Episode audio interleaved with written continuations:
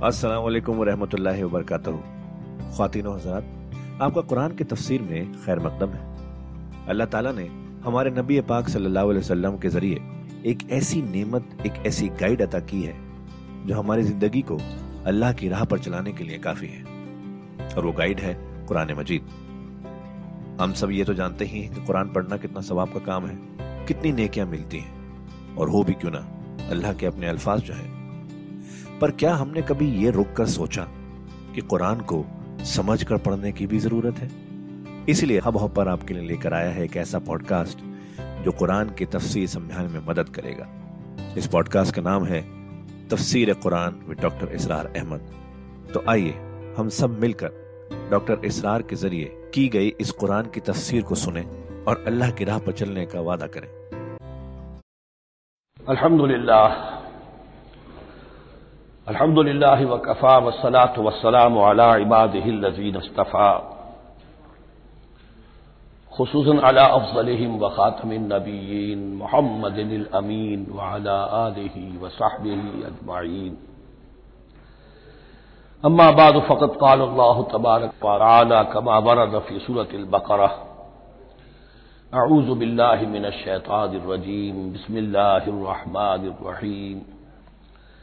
मिनश शैतानिर रजीम बिस्मिल्लाहिर रहमानिर रहीम अल हज अशहुरुम मालूमात फमन फरद फीहिन अल हज फला रफस वला फसूक वला जिदाल फिल हज वमा तफ़लू मिन खैरी यालमहुल्लाह व तजव्वदू फ़इन खैर ज़ाद तकवा वत्तकून या उलिल अलबाब सदक़ल्लाहुल अज़ीम पिछले रुकू से मनासिक हज का तस्करा शुरू हो चुका था और उसके ज़िमन में ख़ास तौर पर यह कि अगर कोई हज का इहराम बाँध कर या उम्र का इहराम बाँध कर सफ़र शुरू कर दे और कहीं दरमियान में ऐसी रुकावट पेश आ जाए कि उसे इहराम खोलना पड़े, बगैर उम्र किए और बगैर हज किए तो उस सूरत में क्या कवायद जवाबी थे अब जो ये रुकू है पच्चीसवां, इसमें हज का असल फलसफा, उसकी असल हिकमत, उसकी असल रूह का बयान है। अलहज अशुरम मालूमात। हज के महीने हैं जो मालूम हैं। यानी जो भी पहले से अरब में रिवाज चला आ रहा था, उसकी तोसीक हो गई कि वाकता ये अल्लाह ताला ही की तरफ़ से। तो हज के जहाँ तक टाइमिंग का ताल्लुक है मवाकीद का ताल्लुक है, वो गोया कि अल्लाह ताला की तरफ़ से तोसीक फरमा दी गई। फमन फरम फ़ीन हज तो जो कोई भी अपने ऊपर लाजिम कर ले इन महीनों में हज को। लाजिम कर ले से मुराद नीयत पुख्ता कर ले और नीयत पुख्ता करने की अलामत एहराम बाँध ले। फमन फरम फ़ीन हज तो हज के लिए जो अपने ऊपर लाजिम कर ले, फला रफस वला फसूक वला जिदाल फिल हज तो एहराम की हालत में यहाँ लफ्ज हज आया है। इनमें से पहली कैद जो है फला रफसा तो कोई शहमत की बात नहीं होनी चाहिए।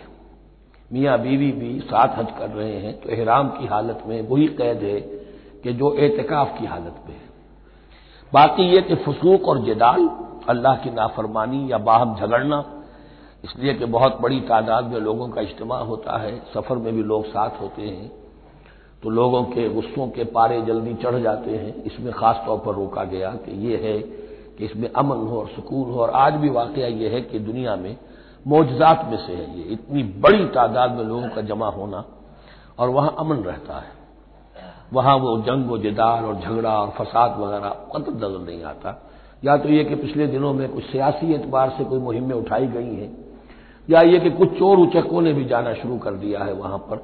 लेकिन झगड़ा और जो गालम गलोज की नौबत हमने अपने आँखों से नहीं देखी इनसे पाँच, छह मरतबा हज की शहादत हासिल हुई है। फला रफस वला फसूक वला जिदाल फिल हज वमा तफलू बिन खैरी यालमहुल्ला और जो खैर भी तुम इसके दौरान करोगे अल्लाह के वो इल्म में होगा नवाफिल पढ़ रहे हो इजाफी तवाफ कर रहे हो कोई और भी जो काम कर रहे हो तो इसमें किसी और को दिखाने की ज़रूरत नहीं है अपने खामोशी के साथ इंसान वो अपनी जो भी नेकी मजीद कमा सके कमाए जो भी मनासिक हज है उन पर मुस्तजाद व तजवदू फ़ैन खैर जाद तकवा और सफ़र के लिए जाद राह साथ ले लिया करो। और बेहतरीन जाद राह तकवा है। अब इस आयत के दो मानी लिए गए एक तो ये कि बेहतरीन जाद राह तकवा है, यानी सफ़र में आपने आज़ाद राह खर्च की शक्ल में तो ले लिया, तकवा है नहीं। तो फिर क्या होगा? वो तो सिर्फ़ पैसा खर्च करने के लिए अच्छा इहराम ले लेंगे, अच्छी जगह ले लेंगे क्याम की। तो तकवा अगर नहीं है तो हज तो हज नहीं होगा। लेकिन इसका एक दूसरा मफहूम जो है वो भी बहुत अहम है। कि अगर इंसान खुद अपना जादेरा साथ न ले तो फिर वहाँ मांगना पड़ता है। तो तकवा से मुराद यहाँ है, सवाल से बचना। बेहतर यह है कि ज़्यादा राह लेकर चलो। और यह कि इसके लिए तुम्हें किसी के सामने साइल ना बनना पड़े। अगर तुम साहिब इस्तात नहीं हो तो हज तुम पर फ़र्ज़ नहीं। है खामखा को एक शय जो तुम पर फ़र्ज़ नहीं है, उसके लिए वहाँ जाकर भीख मांगना, या यहाँ से भीख मांगकर या चंदा लेकर जाना, ये तो कतन गलत हरकत है। व तजवदू खैर जादी तकवा व तकून या अलबाब और यकीन मेरा ही तकवा करो मुझी से डरो ए होशमंदो नई सालेकुम जुनाहुन तब तगु फल मिर रबकुम इसमें तुम पर कोई हरज नहीं है कोई गुनाह नहीं है कि तुम हज के सफ़र के दौरान अपने रब का फजल भी तलाश करो आदमी हिंदुस्तान से पाकिस्तान से जा रहा है उसे अच्छी अजनास ले जाए तिजारत के लिए जो वहाँ पर बेचकर कुछ नफा हासिल कर ले तो ये तकवा के मुनाफी नहीं है अगर वहाँ पर कोई कारोबार कर सको, करो। फैजा अफस तुम बिन अरफात तो फिर जब तुम अरफात से वापस लौटो, इसलिए कि असल हज जो है वो अरफा है। अल हज अल अरफा। हज के बकिया तमाम मनासिक रह जाए, सिर्फ़ अरफा में शमूलियत हो जाए, क्याम अरफा में तो हज हो गया। बाकी जो चीज़ें रह गई हैं, उसका जो भी उसका कफारा है, उसका जो दम देना है, वो दे दिया जाए। लेकिन अरफा से अगर आदमी रह गया अरफात के क्याम से तो फिर हज नहीं हुआ। अब यहाँ से जब लौटते हो तो फसकुल्लाह इंदल मशरल हराम। ये टाइम टेबल नोट कर लीजिए कि असल में आठ की शाम को मक्के से निकलते हैं, आठ जिल हज को, और रात मीना में गुजारते हैं। फिर नौ का दिन है असल यौम अरफा, नौ जिल हिज। सुबह को निकलते हैं, काफले चलते हैं और कहीं दोपहर तक और दोपहर से भी हो सकता है ताखीर हो जाए, लेकिन कोशिश होती है कि ज़ोर से पहले पहुँच जाया जाए। लेकिन जोहर और असर दोनों मिलाकर पढ़ ली जाए अरफात में दाखिल होने से पहले। इसलिए जो मस्जिद है, अरफात के मैदान से मुल्क वो अरफे के अंदर शामिल नहीं है, वो उसकी हदूद से बाहर है। तो असलिए इसका अफजल यही है कि जोहर और असर मिलाकर वहाँ पढ़ी जाए। और उसके बाद से गुरूब आफ्ताब तक क्याम है। वो अरफात का क्याम है उसमें। कोई नमाज़ नहीं। यानी जो रिवायती जो इबादत है, उसके सब दरवाजे बंद। अब तो अगर दुआ की आपके अंदर एक रूह पैदा हो चुकी है, अपने रब से हम कलाम हो सकते हैं, और आपको हलावत मुनाजात हासिल हो गई है तो दुआ मांगते रहिए। बस यही है, दुआ। क्याम अरफा जो है, खड़े होकर बैठे हुए जिस तरह भी हो, अल्लाह से मुनाजात करो। या फिर यह कि अगर उसमें कभी हो जाए किसी वजह से तो आदमी तिलावत करे, लेकिन यह कि आम नमाज़ नहीं। फैजा फस्त मिन अरफात फजकुल्लाह इंदल मशरल हराम। यह मुस्तलफा का क्याम है। नौ की शाम को मगरिब की नमाज़ का वक्त हो चुकने के बाद वहाँ से रवानगी है। लेकिन वहाँ मगरिब की नमाज़ पढ़ने की इजाज़त नहीं है। अब जाओ और मगरिब और इशा दोनों जमा करो उसमें, मशर हराम यानी मुस्तलफा में। बस कुरू हो कमा हदाकुम। और याद करो, उसे ज़िक्र करो जैसे कि तुम्हें उसने हिदायत दी है। इससे मुराद है कि जो कुछ अल्लाह के रसूल ने तुम्हें सिखाया है, ज़िक्र के जो तौर तरीके हैं, उसके लिए जो भी तरीके हैं, वो अल्लाह ने हिदायत दी अपने रसूल के ज़रिए। वहीं कुन तुम मिन कबल ही लमिन और यकीन उससे पहले तो तुम गुमराह लोगों में से थे, तुम्हें मालूम नहीं था। हज की शक्ल बाकी रह गई थी, उसकी रूह खत्म हो गई थी। उसके मनासिक में भी तुमने रद्दो बदल कर दिया था, वो आगे आ रहा है। सुम्मा अफीजो मिन है तो अफाजन्नास फिर पलटो वहीं से, जहाँ से कि सब लोग पलटते हैं। कुरैश ने यह कहा था कि हमारी खास हैसियत है कि हम तो मिना ही में मुकीम रहेंगे। बाहर से आने वाले लोग अरफात जाएँ और अरफात से फिर वापस लौटें। ये सारे मनासिक हमारे लिए नहीं है। हम तो मक्के वाले हैं और हमारी शान यह है कि हम अरफात नहीं जाएँगे, बिना ही में क्याम रहेगा। यहाँ बताया गया कि ये तुमने गलत बात याद कर ली है। सुम्मा फीजू मिन हैसु अफाजन नास। जहाँ से सब लोग लौटते हैं, यानी मैदान अरफा से, वहीं से लौटे। वस्तफरल्ला अल्लाह से इस्तफार करते रहो। इन अल्लाह गफुर रहीम। यकीन अल्लाह बख्शने वाला, रहम फरमाने वाला है। फैजा कबे तुम मनासिकुम और जब तुम अपने ये मनासिक अदा कर लो, पूरे कर लो फजकुल्लाह का ज़िक्र कुम आबा कुम तो अब अल्लाह का ज़िक्र करो जैसे कि तुम अपने आबा व अजदाद का ज़िक्र करते रहे हो, जिस शद्दोबत के साथ। वहाँ यह हो गया था कि फिर बिना में जब ये ठहरते थे तो अपने आबा अजदाद के कसीदे बयान किए जा रहे हैं। जैसे हमारे यहाँ होता है, जो देहाती लोग होते हैं, राजपूत लोग होते हैं, उनके विरासी होते हैं, उसी तरह वहाँ शुरा होते थे कबाइल के। वो उन कबीलों की मदह बयान करते थे, उनके बड़े बुज़ुर्गों की असलाफ की जो है अजमत बयान करते थे। अल्लाह का ज़िक्र खत्म हो चुका था। फरमाया, जिस शब्दोमद के साथ तुम अपने आबा अजदाद का ज़िक्र करते रहे अब उसी शब्दोमद के साथ, बल्कि औ अशद जिक्रा, बल्कि उससे भी ज़्यादा शब्दोमद के साथ अब अल्लाह का ज़िक्र करो। फमिन से मैं यकूल रबना आतना फिर दुनिया वबा लहू फिर आखिरत मिन खलाक। लोगों में से वो भी हैं जो यही कहते रहते हैं, रब हमें दे दे दुनिया ही में। ऐसे लोगों के लिए आखिरत में कोई हिस्सा नहीं है। यानी वहाँ पहुंचकर भी सारी दुआएँ उनकी दुनियावी चीज़ों के लिए माल के लिए, औलाद के लिए, तरक्की के लिए और दुनिया की जो भी चीज़ें हैं, अपनी कोई मुश्किल हैं उनके रफा करने के लिए। क्योंकि उनके दिलों में दुनिया बसी हुई है। उशरबू फ़ी कुलूब हिबुद दुनिया। उनके दिलों में जैसे बनी इसराइल के दिलों में बछड़े का तकदस मिला दिया गया था और मोहब्बत उसी तरह हमारे दिलों में दुनिया की मोहब्बत है तो वहाँ जाकर भी दुनिया ही की दुआएँ हैं। फमिनन्ना से मैं यकूल रबना आतना फिर दुनिया वबा लहू फिल आखिरत मिन खलाक। ज़ाहिर बात है, ऐसे लोगों के लिए फिर आखिरत में कोई हिस्सा नहीं है। वह मिनहम मैं यकूल, और उनमें से वो भी है, जो ये कहते हैं रबना आतना फिर दुनिया हसनतम व फिर आखिरत हसनतम वकिना आजाबन्नार परवरदिगार, हमें इस दुनिया में भी खैर अता फरमा। और आखिरत का भी खैर अता फरमा और हमें बचा ले आग के अजाब से। अब दुनिया का खैर जो है सबसे बड़ा वो ईमान है, हिदायत है। दुनिया का कोई खैर खैर नहीं है जब तक कि उसके साथ हिदायत और ईमान ना हो। तो सबसे पहले इंसान ईमान तलब करे, फिर उसके साथ अल्लाह ताला दुनिया में कुशादगी दे दे, रिस्क में भी कशाइश दे दे तो ठीक है, कोई बुरी बात नहीं, अच्छी बात है। लेकिन यह कि असल शय क्या है? ईमान और इस्तेकामत। उलाय का लहुम नसीबू मिम्मा कसबू। यहाँ यह लफ्ज बहुत अहम है। इनके लिए हिस्सा होगा उसमें से जो उन्होंने कमाया।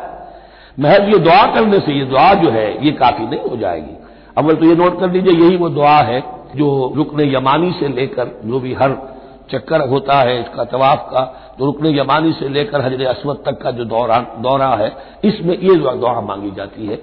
रब्बना आतना फिर दुनिया हसनतम व फिल आखिरत हसनतम वकिना अजाबन्नार। उलाय का लहुम नसीब मिम्मा कसबू। उनके लिए हिस्सा है, उसमें से जो उन्होंने कमाया। अच्छा उसमें से जो उन्होंने कमाया, उसमें से कि वो तो सारा मिलना चाहिए। लेकिन बंदे को डरता रहना चाहिए कि मुमकिन है उसमें से किसी मसले में मेरी नीयत में कोई फसाद आ गया हो। मुमकिन है उसमें से मेरे किसी अमल के अंदर कोई कमी रह गई हो कोताही रह गई हो। इसलिए यह ना समझ ले कि जो भी कुछ किया है उसका आज लाजमन मिलेगा। मिम्मा का सबू जो उन्होंने कमाया है, उसमें खलूस है, उसमें बेरियाई है, उसमें तमाम जो भी उसके आदाब और शराइ हैं मलूज रखे गए हैं तो उनको उसका हिस्सा मिलेगा। वल्लाह सरीर हिसाब, और अल्लाह ताला को हिसाब चुकाने में देर नहीं लगती, बहुत जल्दी हिसाब कर लेगा। अब तो हमारे सामने नक्शे मौजूद है कंप्यूटर से कितनी जल्दी हिसाब हो जाता है तो अल्लाह के यहाँ तो पता नहीं कैसा सुपर कंप्यूटर होगा। कि उसे हिसाब निकालने में देर नहीं लगेगी। वस्कुरुल्लाफी अयामी मादूदात, और ज़िक्र करो अल्लाह का गिनती के चंद दिनों में। ये लफ्ज यहाँ पर फिर आ गया है इस बात की वजाहत के लिए जो मैंने अर्ज़ किया था कि इब्तदाई जो हुक्म था रोज़े का अयाम मादूदात, वो तीन दिन के रोज़े थे। इसलिए कि यहाँ भी मादूदात का लफ्ज आया है फिर अयामी मादूदात, और सबको मालूम है ये तीन दिन है। ग्यारहवीं, बारहवीं, तेरहवीं तारीख जो है दिलहिज की। कि फिर यौम नहर के बाद तीन दिन यहाँ पर क्याम है, मबीत है। वे तीन दिन है अयाम मादूदात फमन ताजरा फ़ी यौमैन तो जो कोई दो दिन ही में जल्दी से वापस आ जाए, फला इस्माल है। यानी तीन दिन पूरे नहीं करता, दो दिन ही में वापसी को इख्तियार कर लेता तो कोई गुनाह उस पर नहीं है। वमन ताखरा, और जो पीछे रहे, यानी तीन दिन की मकदार पूरी कर ले, फला इस्माल ले मनी तका तो उस पर भी कोई गुनाह नहीं, लेकिन शर्त है तकवा। जो दो दिन में चला गया, तकवा था तो भी अल्लाह ताला के यहाँ उसका अजर महफूज है। जो तीन दिन रहा, तकवा है, तीसरे दिन उसने कुछ और ही हरकतें ना शुरू कर दी हो, जी, उकताया हुआ है, और तबीयत के अंदर जो है वो ठहराव नहीं है तो वो तीसरा दिन उसके लिए कुछ खास मुफीद नहीं साबित होगा। लेकिन यह कि असल शय जो है अल्लाह के यहाँ, जो चीज़ के शर्त लाजिम है कबूलियत के लिए, वो तकवा है। ले मनी तका वह तकुल्लाकुम तो शरून और अल्लाह का तकवा इख्तियार करो और ये मुस्तहजब रखो अपने जहन में कि तुम्हें उसी की जानब जमा कर दिया जाएगा। तुम सब के सब हाँक कर ले जाए, जाओगे उसी की जनाब में। वमिनन्ना से मयोजबों का कौल हूँ फिर हयाती दुनिया। अब ये मुनाफिकीन में से एक ग्रोह का खास एक तस्करा हो रहा है। एक मुनाफिक तो होते थे कि जो आम है, उनकी जबानों पर भी निफाक वाज तौर पर ज़ाहिर हो जाता था। और एक किस्म के मुनाफिक वो होते थे, बड़े चापलोस, चर्ब जबान। कि उनकी गुफ्तगु देखिए तो तो बड़े मुखलिस हैं और बड़े ही फिदाकार हैं और बड़े ही आपके साथ उनका ताल्लुक जो है वो नेक नियति पर मबनी है। उनकी जबानें जो है मालूम होता है कि उसमें तो सब घी शक्कर घुला हुआ है। लेकिन यह कि उनका किरदार इंतहाई खराब होता है और फिर वो जब वापस जाते हैं बातें करने के बाद या बातें बनाने के बाद तो उनका किरदार जो है वो फसाद पर मबनी होता है। वह मिन अन्ना से मैयो जब का कौल हूँ फिल हयात दुनिया और लोगों में से ऐसे भी हैं जिनकी बातें तुम्हें बड़ी अच्छी लगती हैं दुनिया की ज़िंदगी में। वह युशदुल्लाह अला माफ़ी कल्ब ही और वो अल्लाह को भी गवाह ठहराता रहता है। मैं जो कुछ कह रहा हूँ अल्लाह जानता है, मैं खलूस से कह रहा हूँ, मैं मैं बिल्कुल अपनी नियति से कह रहा हूँ, अल्लाह जानता है। वह हो अलद्दुल खिसाम हालाँकि फिल वाक़ वो दुश्मन है बहुत सख्त, अलग, बहुत शरीद और खिसाम, खसम दुश्मन के लिए आता है। इला तवल्ला, जब वो पीठ मोड़ के जाता है, साफ़ अर्द, अब वो ज़मीन में जो भाग दौड़ करता है लियुफ से दफिया उसमें फसाद मचाए। वह यो लेकर हर समझ नस्ल और हलाक करे, कहीं किसी की खेती जला दी, कहीं किसी का कोई कोई जानवर जो है वो खत्म कर दिया, मार दिया। वल्लाहुल फसाद, अल्लाह ताला को फसाद बिल्कुल पसंद नहीं है। इजा कील तकीला जब ऐसे शख्स से कहा जाता है कि तो अल्लाह का खौफ करो, अल्लाह से डरो, तुम बातें ऐसी करते हो, अमल तुम्हारा ये हो रहा है, सोचो तो सही है। अकजत इज़्ज़त बिल इसम। तो उसको अपनी इज़्ज़त नफ्स, झूठी इज़्ज़त नफ्स गुनाह पर और जमा देती है। एक शख्स वो होता है जिससे खता हो गई, गलती हो गई, उसने अपनी खता तस्लीम कर ली तो इसलाह कर लेगा। एक वो है कि जो कैसे मान लू मेरी गलती है? उसकी झूठी अना जो है और जो उसकी झूठी इज़्ज़त नफ्स है वो उसे और गुनाह के ऊपर चिपका देती है। अकदत इज़्ज़त बिल इसम। उसको और उस पर जामिद कर देती है। फहस बहु जहन्नम। तो उसके लिए तो अब काफ़ी है, जहन्नम ही। बड़ा बेसल बेहाद और यकीन वो बहुत बुरा ठिकाना है। रिवायात में आता है कि यह खास था अखनस इबन शुरैक। उसका यह किरदार है। लेकिन यह कि यह तो यूँ समझिए कि शान नजूल के एतबार से यह बात ठीक है, और यह कि तावील खास में इसको भी सामने रखेंगे। लेकिन ये ये भी वही है, किरदार है। ये किरदार हर जगह आपको मिलेगा। असल में किरदार को पहचानना चाहिए और उसके हवाले से अल्लाह ताला से हिदायत तलब करनी चाहिए कि उस किरदार से अल्लाह ताला हमें अपनी हिफ्ज ईमान में रखे। वमिनन्ना से मैं यशरी नफसों तगा बरगातिल्ला कुरान का याम उसलूब है कि तकाबुल ज़रूर करता है, फौरी तकाबुल। तो उसमें लोगों में से वो भी है जो अपने आप को बेच देते हैं अल्लाह की रजाजोई के लिए। अपना तन, मन, धन, इन्ना सलाती व नुसुकी व महया व ममाती रबीआलमीन वमिन अन्नास मन यशरी नफसगा वल्लाह रऊफ बिलबाद और अल्लाह अपने ऐसे बंदों के हक में बहुत शफीक है। ज़ाहिर बात है, जिसने ये इरादा कर लिया हो, नीयत कर ली हो, कभी ऐसे शख्स से भी कोई कोताही हो सकती है, हालात हो सकते हैं आरजी से कभी जज्बात में आकर कोई गलत कदम उठ गया अल्लाह पर मुआफ फरमाएगा, बड़ी शफकत के साथ मुआफ फरमाएगा, तय कर ले इंसान। एक सीधा रास्ता यही बन जाए इन सलाती व नुसुकी व महजाया व ममाती रबीआलमी तो फिर यह है कि कोई तेज दौड़ेगा, कोई आस्था चल सकेगा, मुख्तलिफ़ सलाहियतों के लोग होते हैं, उसमें फ़र्क तफावत रहेगा। लेकिन जिसने यह आज़म कर लिया है, अल्लाह ताला उनके हक में बहुत शफीक है। याजीन आमरुदखलूफिसल में काफा अहल ईमान इस्लाम में दाखिल हो, पूरे के पूरे। ये गोया कि वो बात अब कही जा रही है कि जिसका रिवर्स या कॉन्वर्स हम बनी इसराइल के साथ जो खिताब था उसमें पढ़ चुके हैं।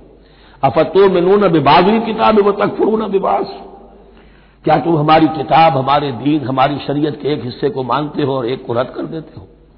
फमा जजाओ मैया फलोजाल का बिन को मिल्ला खिजबिन फिल हयात दुनिया व यौमल क्यामत युरद्दून अशदिलासाब तो जो कोई भी तुम में से ये रविश इख्तियार करेगा, उसकी कोई सजा इसके सिवा नहीं है कि दुनिया में जिल्लत और खारी उन पर मुसलत कर दी जाए और क्यामत के दिन शदीद तरीन अदाब में झोंकिए उसको अब मुस्बत पैराए में मुसलमानों से कहा जा रहा है, या यू नजीन आमन खलूफ इस में काफा रिजर्वेशन के साथ नहीं।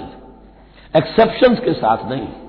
अल्लाह की बंदगी तो करनी है, इस मामले में नहीं। अल्लाह के हुक्म तो मानना है, लेकिन ये हुक्म नहीं मैं मान सकता। ये एक की भी नफी जो है, वो गोया कि कुल की नफी हो जाएगी। उन खुलूफ सिल में काफा। टेक इट और लीव इट ये पैकेज डील है। इसमें जुजवी बात नहीं हो सकती। वला तब तब वो खुतवाती शैतान। और देखो, शैतान के कदमों की पैरवी न करो। उसके निशानात राह जो हैं, उसके निशानात कदम जो हैं, उनकी पैरवी न करो। इन लकुम अदुम मुबीन।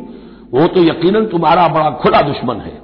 फ़ैन जलल तुम इम्बाद बाजात कुल बैरात फिर अगर तुम फिसल गए, इसके बाद भी कि तुम्हारे पास ये वाज तालीमत आ चुकी हैं। फाजमू अल्लाह अजीजुल हकीम। तो जान लो कि अल्लाह ताला फिर ज़बरदस्त है। इसमें धमकी का पहलू आ गया कि फिर अल्लाह की जो है पकड़ सख्त होगी। हकीम भी है, उसकी पकड़ में भी हिकमत है। अगर ये पकड़ ना हो तो ज़ाहिर बात है कि पूरा निज़ाम जो है दीन का, वो फिर बिल्कुल एक बेमंतकी अगर अल्लाह की तरफ़ से किसी गुनाह पर पकड़ ही नहीं है तो फिर ये आजमाइश क्या हुई? फिर जजाओ सजा का क्या सवाल? फिर जन्नत और दो का क्या मामला? हल जन ज़रूर अल्लाहमाम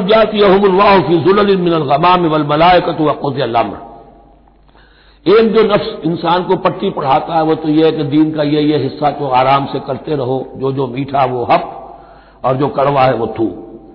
दूसरी पट्टी ये पढ़ाता है कि अभी जरा, ये ठीक है कि अल्लाह का हुक्म है, ये भी हुक्म है, दीन का ये भी तकाजा है, अभी जरा जिम्मेदारियाँ हैं।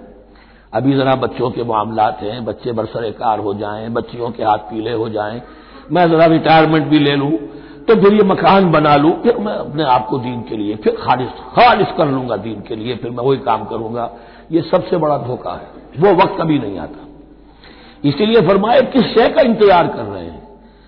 हर ज़रूर अल्लाह कि अल्लाह ताला आ जाए बादलों के साहिबानों में वल मलायकत और फरिश्ते आ जाए वह कोदियलाम और फिर फैसले चुका दिया जाएगा क्या मालूम कब वो घड़ी आ जाए ये मोहलत उमर तो अचानक खत्म हो सकती है पूरी दुनिया की क्यामत भी जब आएगी अचानक आएगी और हर शख्स की दाती क्यामत तो उसके सर के ऊपर तलवार की तरह लटकी हुई है कि मम माता फकत कामत क्यामत हूँ जो मर गया उसकी क्यामत तो आ गई क्या तुम्हारे पास गारंटी है ये सारे काम करोगे, तब तक ज़िंदा रहोगे। और फिर भी तुम्हारे जिस्म में कोई तोानाई कोई रमक बाकी रह जाएगी कि दिन का कोई काम कर सको। तो जान लो तुम किस चीज़ का इंतज़ार कर रहे हो।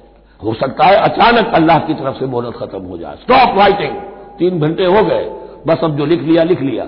अब आगे तुम्हारे पास मोहलत नहीं है। तो खातिनों हजरात, ये था आज का एपिसोड। अभी तफसीर बाकी है। पूरी तफसीर सुनने के लिए अगला एपिसोड सुनना ना भूलें। ज़रूरी है कि हम कुरान को पूरी तरह से अच्छे से लफ्ज ब लफ्ज समझें। इसलिए अगले एपिसोड में आपका इंतज़ार है। सुनते रहिए ये पॉडकास्ट जिसका नाम है तफसीर कुरान विद डॉक्टर इसरार अहमद, सिर्फ़ हब हॉपर पर।